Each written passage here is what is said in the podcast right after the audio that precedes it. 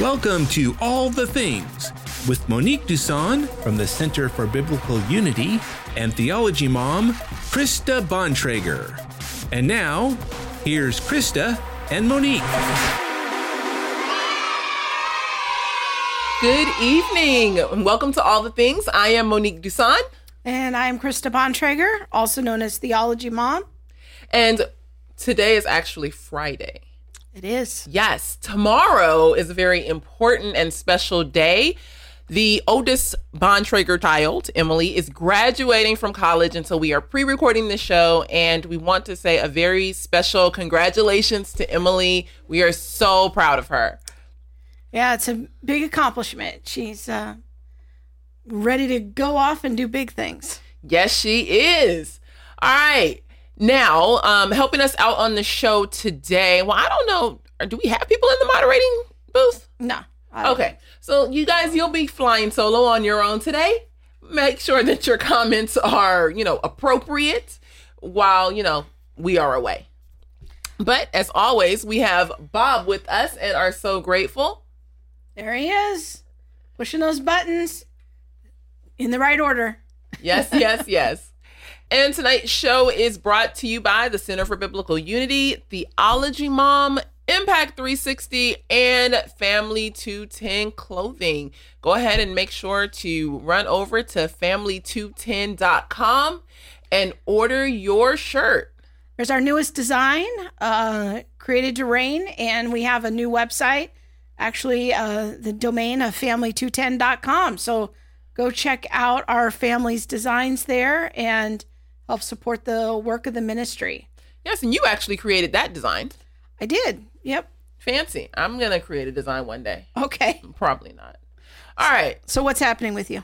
Well, earlier this week on Thursday, we did the family meeting, and I had Pastor Edwin Ramirez, also known as the Proverbial Life, on with me discussing Dr. Eric Mason, his sermon from Sunday. He is the author of the book Woke Church and Urban Apologetics, which is a new book that he's just released.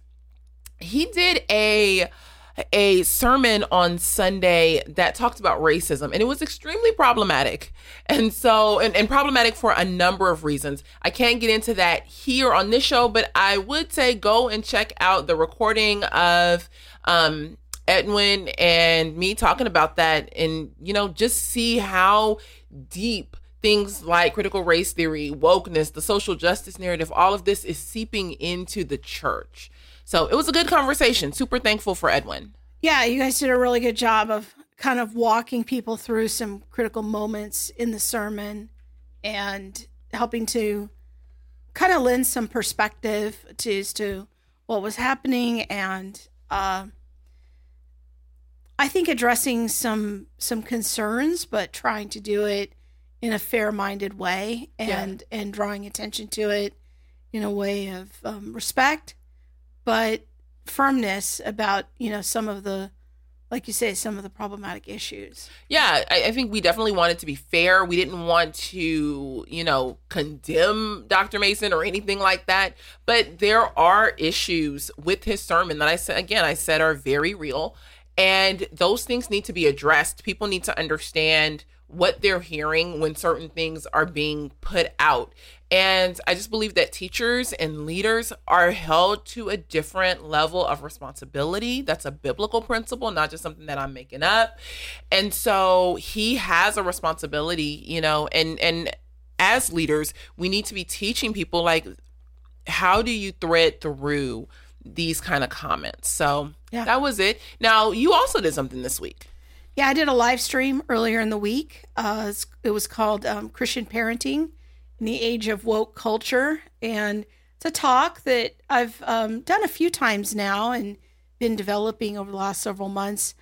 I'm trying to warm up to the talk. I have a little bit of a love-hate relationship with the talk, but you encouraged me to, keep going with it, and so I thought I would do it as a live stream. So people can go check that out on a replay or on podcast. Yeah, I think that it's a great talk, and we got a lot of positive feedback from it. So super helpful. And it actually helped to spur the conversation that we're going to have tonight. And so tonight on our podcast, we are having the one and only Elizabeth Urbanowitz.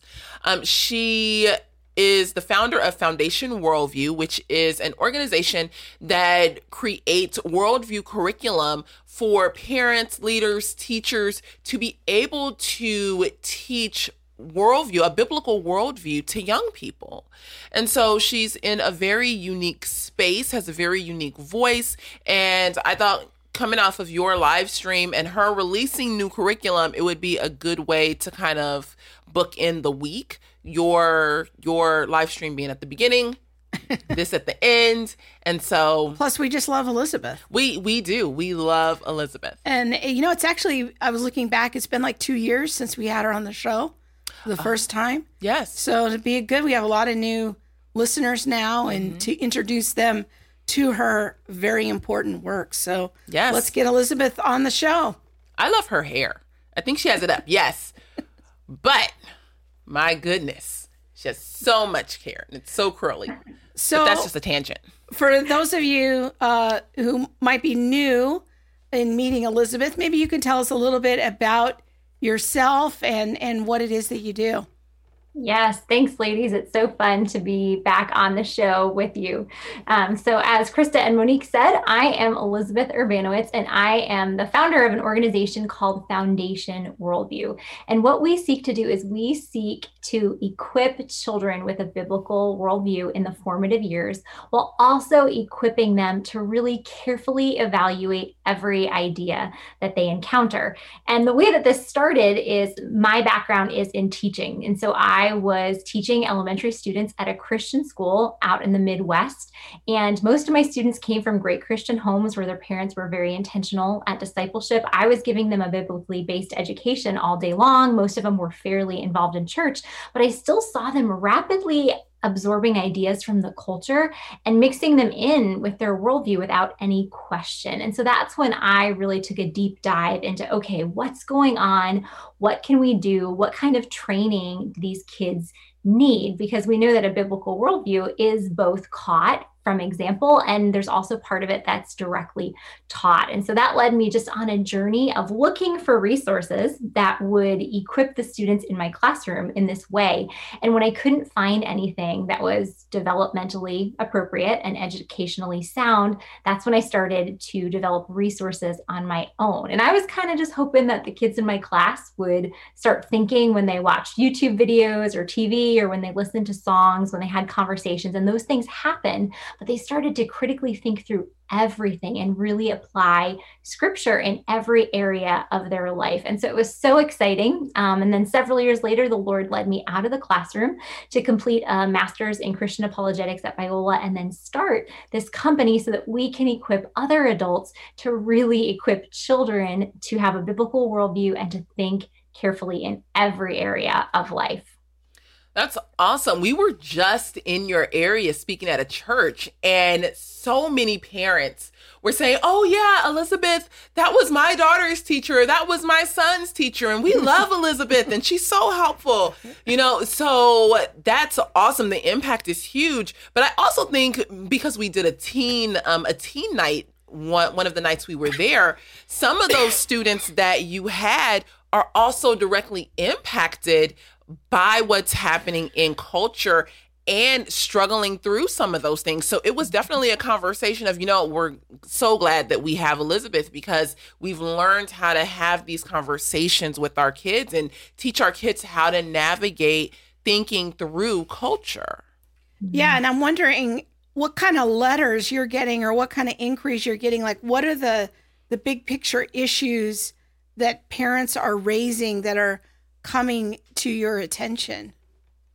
Yeah, I think it really comes down to two different things. The first thing is even just understanding what scripture teaches on a worldview level, because a lot of times, you know, whether it's in the home or in church, or if there's a Christian school involved, there's a lot of telling of Bible stories, but not actually looking at how does the whole of Scripture speak to a particular issue. For example, the issue of what is truth, or what is the nature of what's really real? Is it just the physical? Is it just the spiritual? Is it both?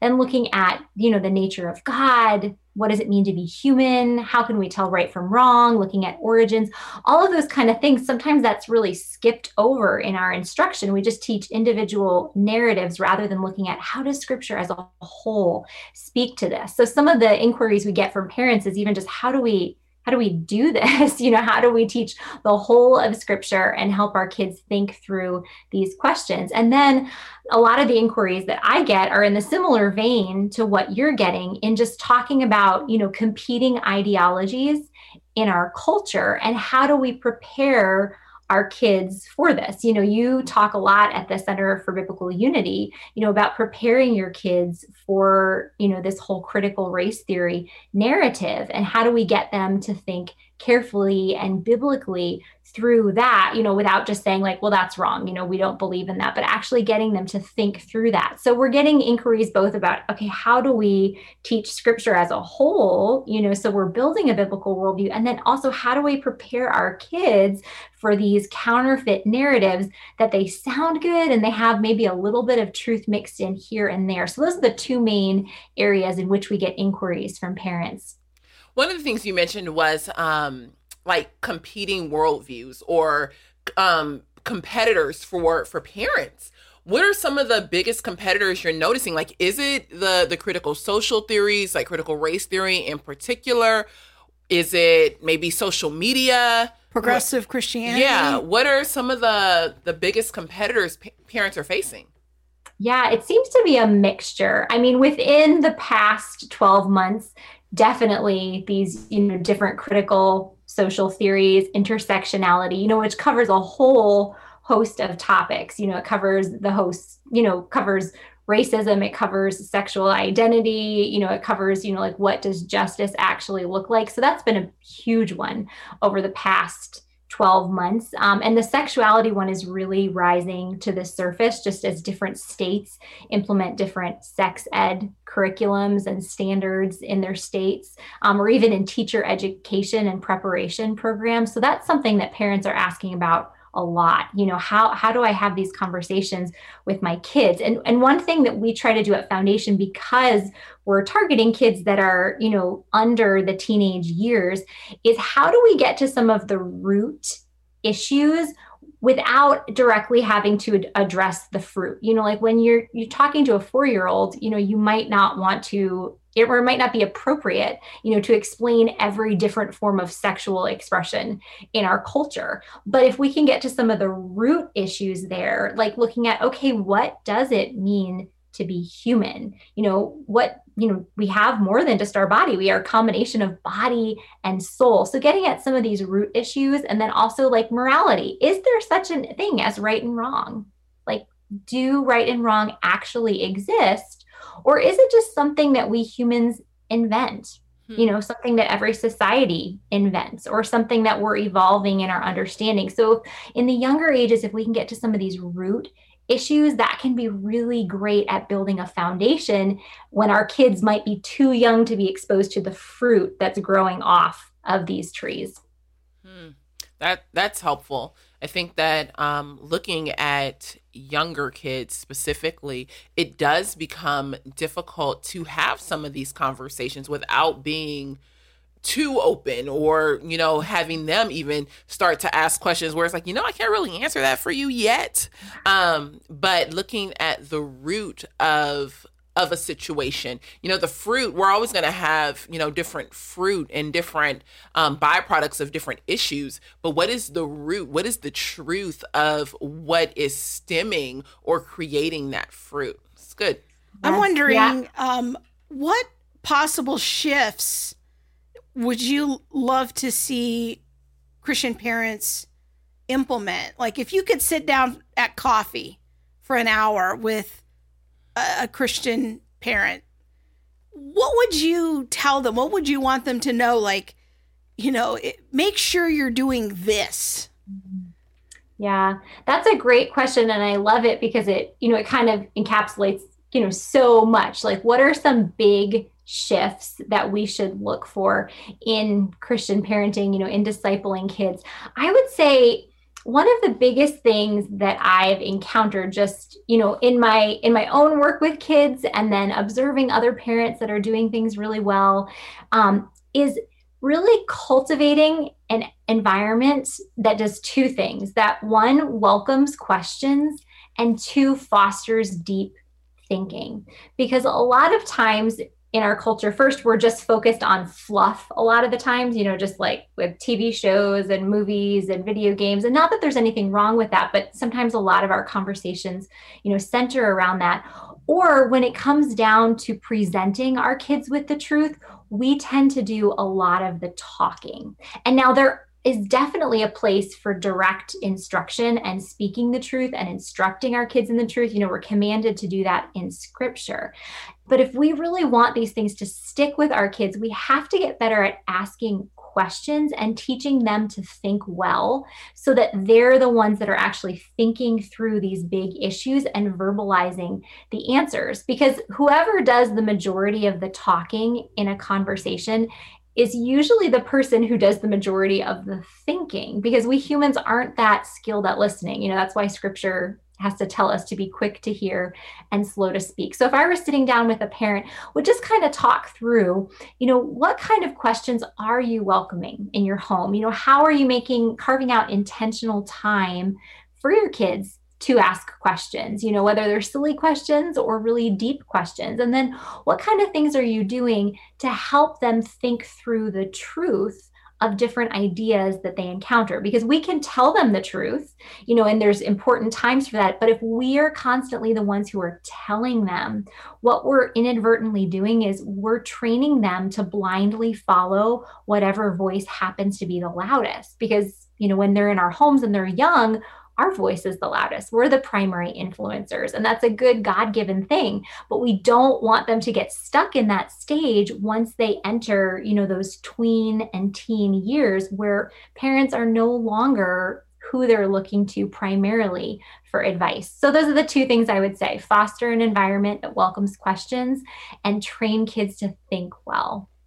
I think it's important, you know, asking questions and being able to think, because when you get into like upper elementary school and junior high school, and kids are now like deep diving into autonomy and wanting to kind of make my own choice and decide what's right from wrong as they continue to develop, majority culture or the popular, you know, popular thought can weigh really heavy on a kid. And so if they're not taught how to properly think through a situation, whatever the popular kids are saying or whatever the majority of the kids are saying at a high school or a junior high school is going to be highly influential on children and really shape a lot of their development in this stage.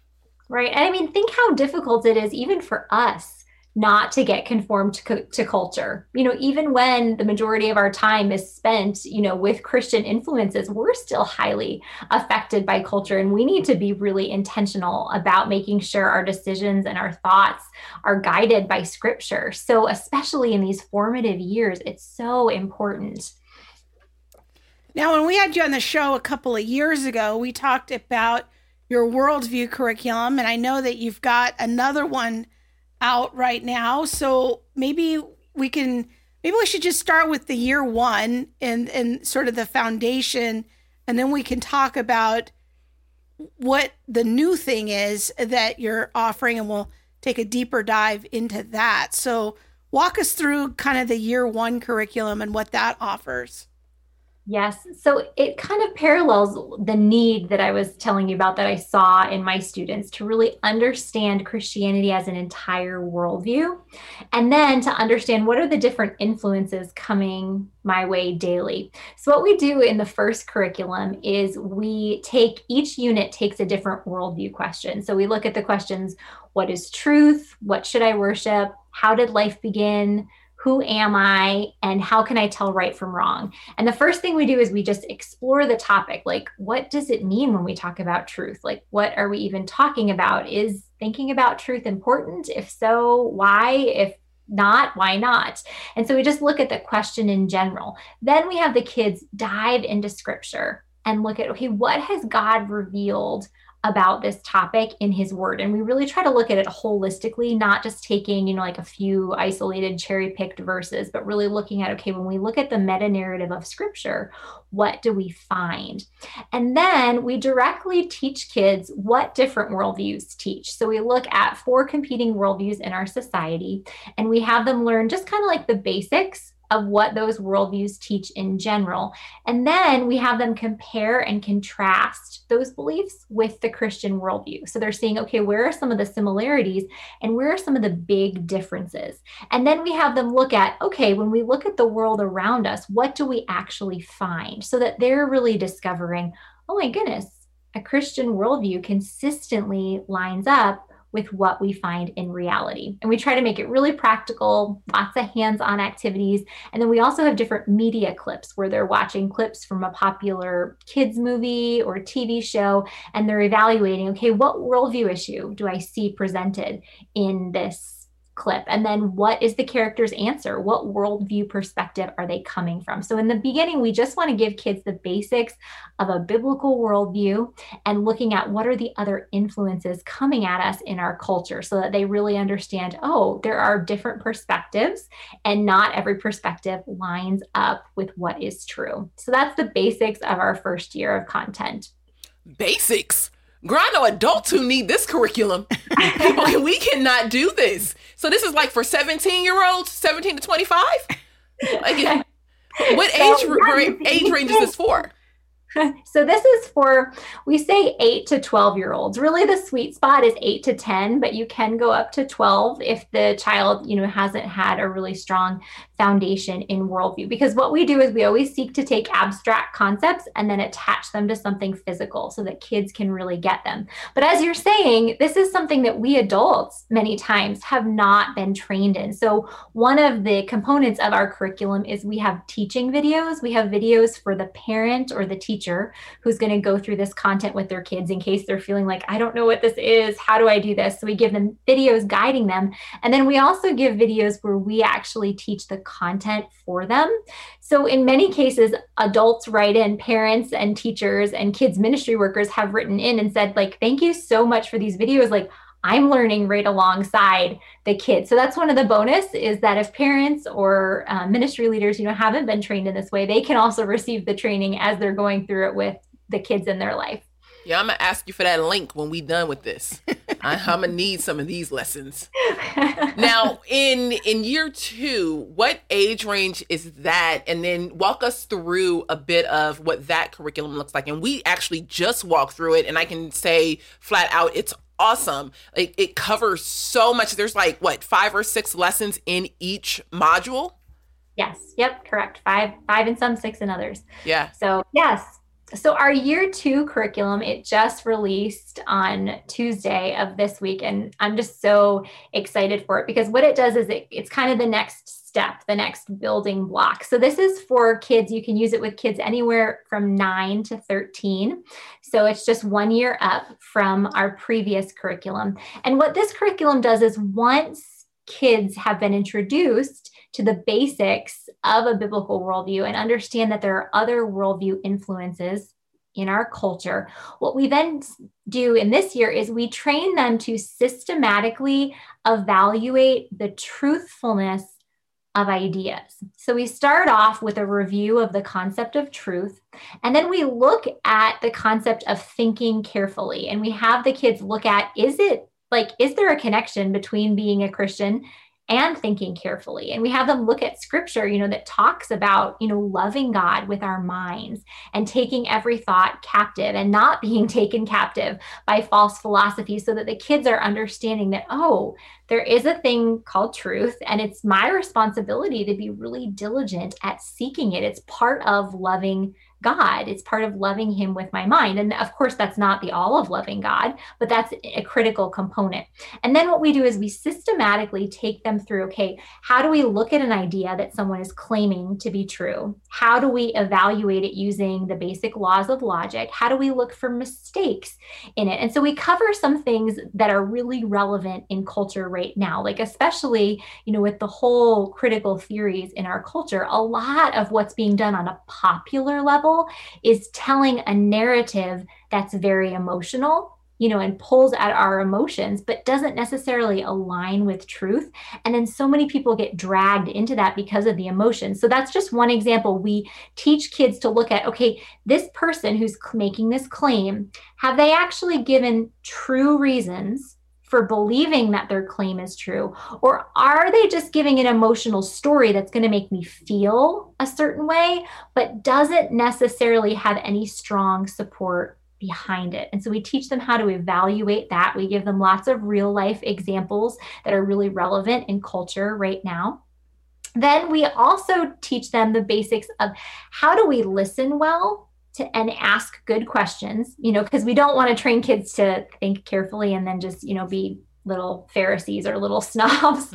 But we want to teach them, you know, to communicate the truth in love, to never veer away from the truth, but to always be intentional at speaking it in love. So we give them lots of practical practices for how to listen well, how to ask good questions, how to communicate the truth in love.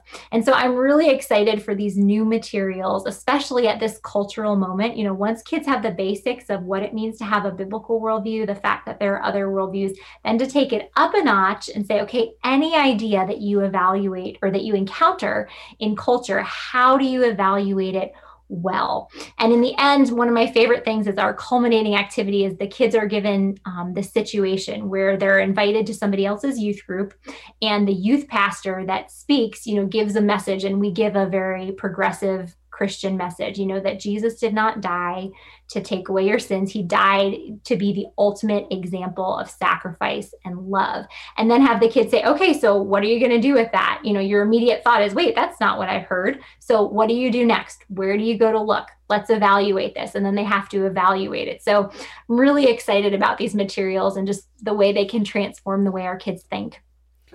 What I am such a big advocate of is people need more classes in critical thinking and logic.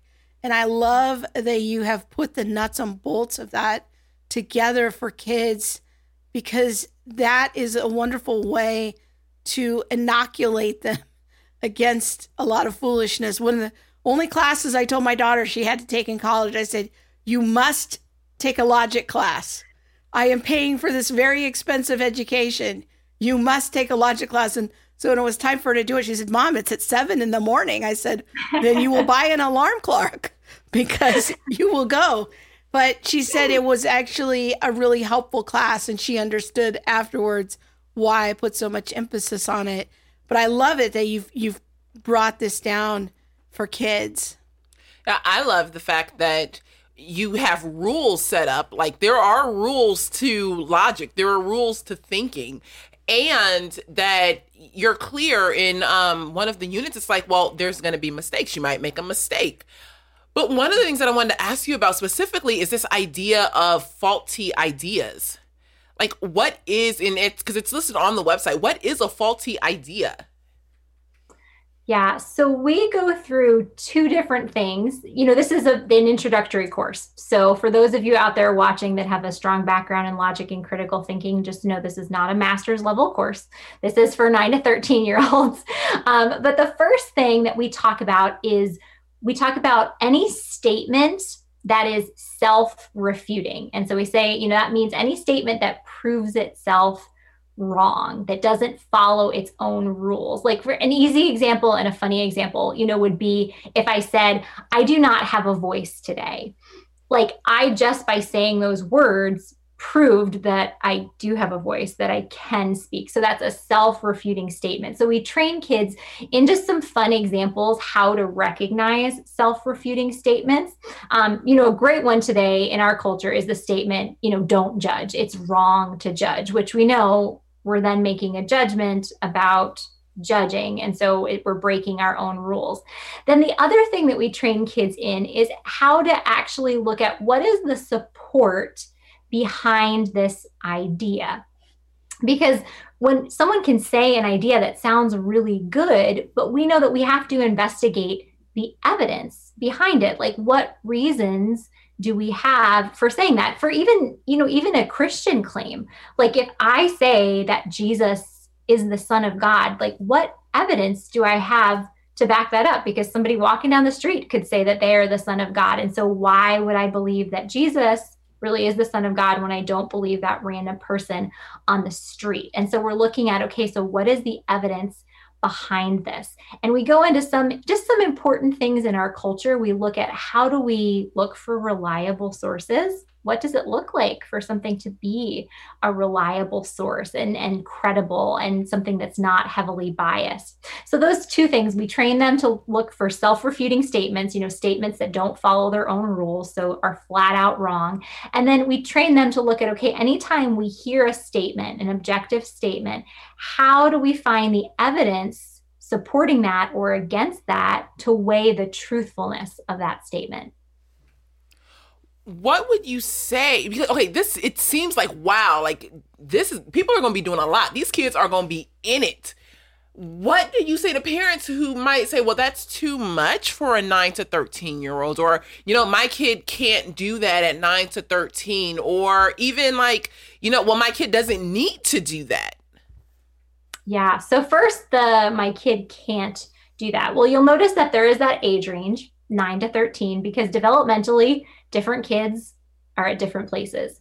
There are some 9-year-olds that, you know, are going to be more than ready and are going to just blow us out of the water, you know, when they go through this material, because developmentally they're a place where they're ready. And there's going to be some other kids at 9 that aren't quite as, you know, cognitively mature. And so they might need another year or two. And so that's really, you know, why we put this age range on it, so that parents and teachers and, you know, ministry leaders can use their discretion with this. As far as kids can't do this, that is one of the things that I think can surprise us the most of what kids are capable of. Now, when we look at the standards set by the government, whether it's the federal government or individual state governments, at third grade, so by 8 or 9 years old, our children are expected to be able to write 5-paragraph essays where they're defending a position. And so, you know, if in a public education, they're expected to do that from a very secular perspective, you know, we should be, not that we should take our cues from the federal government, but it should just be a like, maybe kids are capable of a little bit more than I give them credit for. And so we want to make sure that we're being really rigorous in our training of them. And like I said earlier on the show, anytime we take an abstract concept and attach it to something concrete, younger kids are able to really grasp it. It's like the same with mathematics. You know, we don't start off, you know, when they're 5 years old by saying, okay, what's 5 plus 3? We start off by giving them 5 blocks and 3 blocks, and we teach them to count them. And then we teach them to put them together. And then we teach them to count those. And then once they understand that, then we can say, okay, what's 5 plus 3?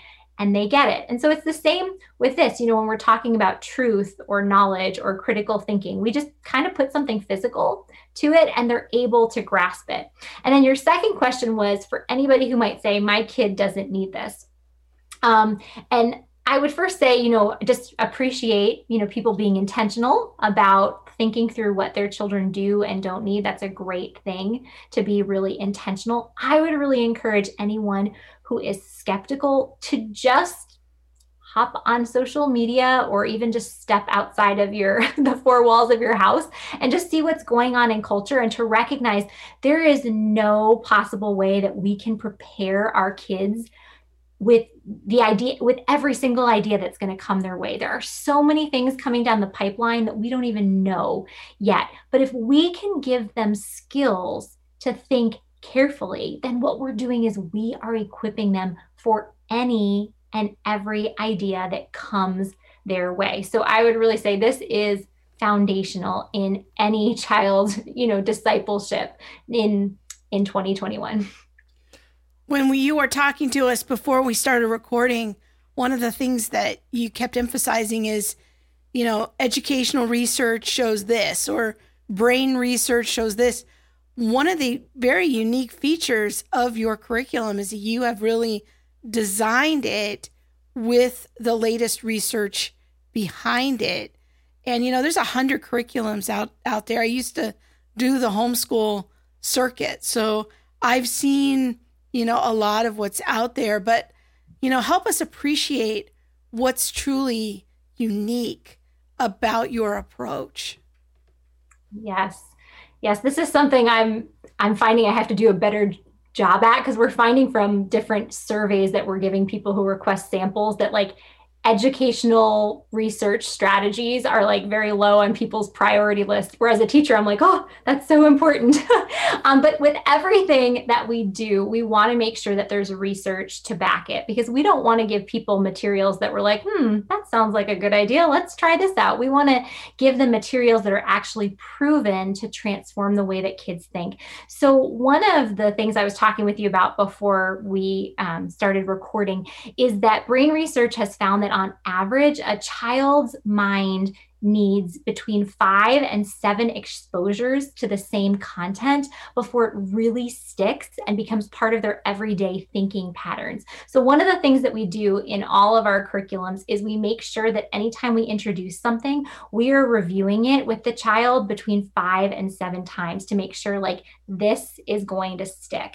Then we also do things that might seem just trivial to some people, but are actually very purposeful. Like, for every lesson, we have a big question that we cover. And we also have specific, what we call learning outcomes. And these are goals that we actually present to the kids at the beginning of every lesson, because this is another brain research thing that researchers have found, that when a child is told at the beginning of a lesson what the goal is, what they're going to be asked, you know, to know, understand, or be able to do by the end of the lesson, then they're able to process that and think through the whole lesson and know, okay, this is what I should be able to walk away with. So the growth is tremendous. And then one of the other really important things is we always have an activity that we call a know it and show it activity, which is just, it's not a test, but it's a form of assessment, so that the parent or the kids ministry leader or the teacher who's taking kids through these materials, they can collect that at the end of the lesson and see, okay, what kids really get it, what kids have really have a solid understanding of this, and what kids don't yet have a solid understanding, and what might I need to do to go back and review to make sure that this material, you know, we're not just checking some box off a list, but we're making sure this is really transforming the way that kids think. Go ahead. Oh, okay. I thought she was going to go. I think that that having the assessment at the end, you know, of like, hey, can you really do this? Did you really learn that? You know, is important, I think, for parents, 1, but 2, to show the kid, like, look what you can do now. Look how far you came. You know, remember when we first started this? Now look at where you are. You know, even an hour, 2 hours later, look at what you have gained. And then as you go through the unit, just being able to affirm in a child, like, look at how much, look at how far you have come. This has been your hard work. I think that's super rewarding. Now, yeah.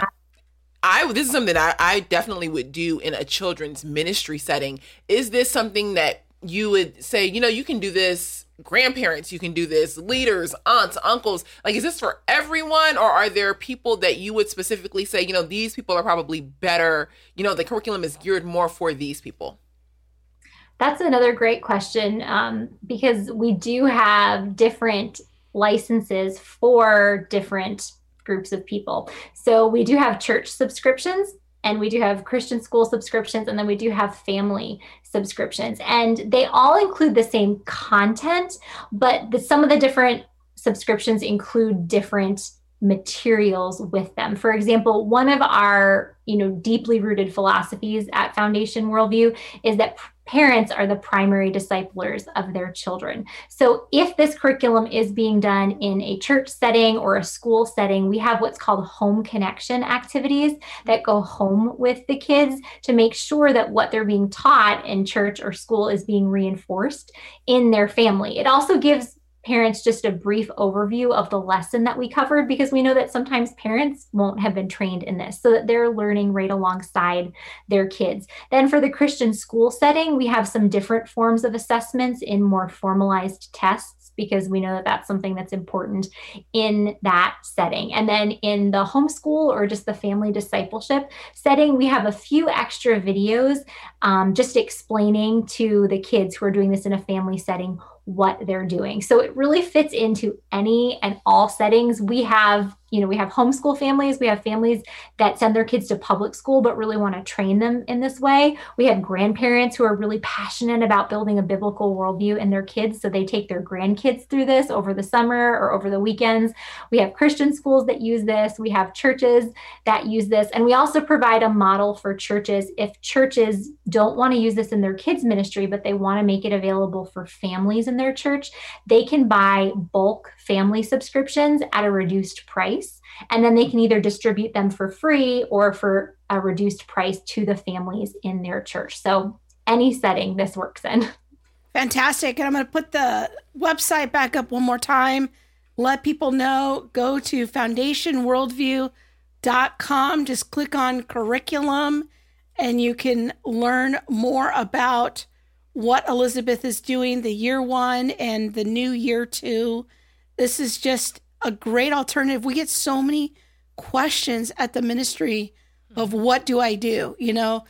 People don't have options all the time to homeschool their kids, but if their kids are in public school, here's some a discipleship tool to help come alongside them and help them be able to be in those conversations and counteract some of what the students are learning in school. Yeah. And what's great is that you don't have to have some deep philosophical root to yourself. Like, it's laid out in such a way that parents, grandparents, whatever, family, church can walk through these lessons with students and have a teaching video. Like, there's no reason why you couldn't do it. Don't you wish you had this when you were a children's pastor? I really do. I really do. You might need this now. I could. All right, Elizabeth, thank you so much for being with us. Thank you for the work you're doing for empowering and equipping parents and leaders, which are directly impacting the next generation. It is so important. No, thanks for having me on. It was fun to be on with you ladies again. We'll see you soon. Talk to you later. Bye. All right. Elizabeth Urbanowitz, everyone. Isn't she awesome? She's just so precious. And she is listed on the Center for Biblical Unity Friends page. Yes, if you have not checked out our Friends page, go to centerforbiblicalunity.com/friends and see who the friends are of the Center for Biblical Unity. And just all the many resources and connections and expertise from a wide variety of people. I love the Friends page. Yes, it's so diverse in thought and expertise. We have tons of friends. There's Edwin Ramirez. There is the auntie Elisa Childers. There's my brother Thaddeus Williams. Yes. Your partner in crime. Dr. Harold Felder is coming soon for Juneteenth. Yes. We're going to get to introduce him to our podcast family. There's your buddy Sam Say. Yes. Joe Miller, Kevin McGarry. Jacob Daniel. Boy, we just feel so blessed. All the people that we've been able to meet. There's Elizabeth. And her hair is down. See how curly it is? I just love it. Yes. And there's my uncle Virgil. Yes. Yes. Very good. Natasha Crane. All right. Yeah. So go check out the Friends page. Now we have something new to talk about. Well, not new. We keep talking about it. The Center for Biblical Unity Reconciled Curriculum. It is coming. Our pre-sales are doing well. Thank you very much to everyone who has pre-ordered. Thank you, thank you, thank you. If you have not pre-ordered, go to centerforbiblicalunity.com/reconciled and you'll be able to see the lesson titles. Yeah, walk us through these lessons a little bit. Well, okay, so we start out with the myth of reconciliation, or the ministry of reconciliation, where we just look at what is racial reconciliation. Like, what is it really? Yeah, what is it? Like, are we commanded to do it? Is it a scriptural principle? what is it? Because I think there's a lot of different ministries that promote racial reconciliation, and they're different. So racial reconciliation over here is going to look different than racial reconciliation over there. There's different steps. Yeah. There are many ministries that say only white people need to do things. And, you know, there are some ministries that say, well, only black people need to do things. It's a mess. And so we kind of thread through what is racial reconciliation and how should we consider it as Christians, and how should we consider it in light of the verse that's usually put forward for racial reconciliation, which is 2 Corinthians 5:16 to 18. Then you do kind of a deep dive into identity issues of who do you think you are? Mm-hmm. We'll look at Ephesians and what does it mean to be family? And it's really a deep dive into how do we do this thing called unity. It's a lot of scripture. It's a lot of scripture. And we start out with identity because we need to understand who we are. If I don't understand who I am in connection with you and why I am in connection with you, then do we really have a foundation for our unity? And so we do a deep dive. It's a lot of scripture. I'm not doing all the heavy lifting. We are giving scriptures. Teachings are fairly short. Teachings are short, and it's intentionally short so that people get to deep dive into scripture. It's kind of like your hermeneutics class where it was like, you know, we are going to teach you how to get into scripture for yourself so that you're not just dependent upon someone else to tell you, well, this is what the word means. That's right. No, get in there and dig in. Then we have a couple of lessons about walking out unity. Yes. You know, how do we begin to put some legs on it, you know, and what does scripture have to say, looking at the early church, and then the lesson about responsibility. Yeah, so we use the early church as our model, but then in the last lesson, we say, well, whose responsibility is this? And if it's my responsibility, what must I do? No. And how can I be responsible in walking out unity? We all have a command to maintain unity. So what does that look like? How do we do it? So we're doing pre-orders right now. Yes. When is it? Because the question is out there. When is it coming out? It is slated to release not even slated. Our hardcore date is July 31st. I believe there's 31 days in July. The last day of July. Now, there's been rumors that it might drop earlier, but I'm not going to confirm or deny that. July 31st will be the hard drop date. But we're actually looking at a date that's quite a bit sooner than that. But this is all run by volunteers, so we're allowing for, you know, some margin there. Yeah, and oh my gosh, I have to thank all of our volunteers who are diligently in it. Like, they are in it day and night. Meetings and designs, marketing, social media, looking at editing and all of this. Thank you so much. All of the videos and sound, even some graphic things that are in the works for some of the videos. Like, just really, really blessed, surprised, super thankful.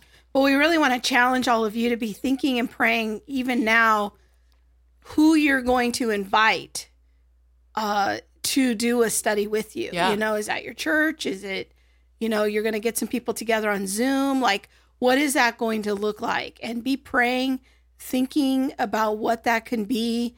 And we intentionally brought it out during the summer so that people can make a plan for the fall, because we know a lot of you that are pastors and church leaders pick curriculum in the summer. So we were very intentional in bringing it out at this time of the year so that you can think ahead in how you can position that for the fall. We've had some inquiries. People want to know, can I do this with my high school students? Mm-hmm. Can I do this with my homeschool group? Yeah. Absolutely. Definitely. And please share it. Share it as a resource. You know, when we post something on social media about Reconcile, share it out so that people know there's alternatives. You don't have to do Robin DiAngelo's study in your small group. You know, if you're a Christian, and I would say if you're a Christian, you shouldn't be doing Robin DiAngelo's small group. But, you know, there has to be an alternative. And if there's no alternative, then, you know, what do you do? Well, we are an alternative. That's right. Just trying to make some steps toward being part of the solution. Yeah. Yeah. Well, I think that's a wrap. It is. We are going to go and get ready to party and celebrate graduation tomorrow. So we will see you the following week. We're going to be talking to Jeffrey McCall, the founder of the Freedom March, and about his vision to bring the gospel to the LGBT community. Amen. I'm super excited to talk to him. We'll see you next week. Thanks for listening to All the Things. Be sure to subscribe to our website at allthethingsshow.com and find us on YouTube, Facebook, Instagram, or wherever you stream your podcast. Be sure to hit that subscribe button and the bell so you'll receive alerts when we post new shows. We'll see you next week.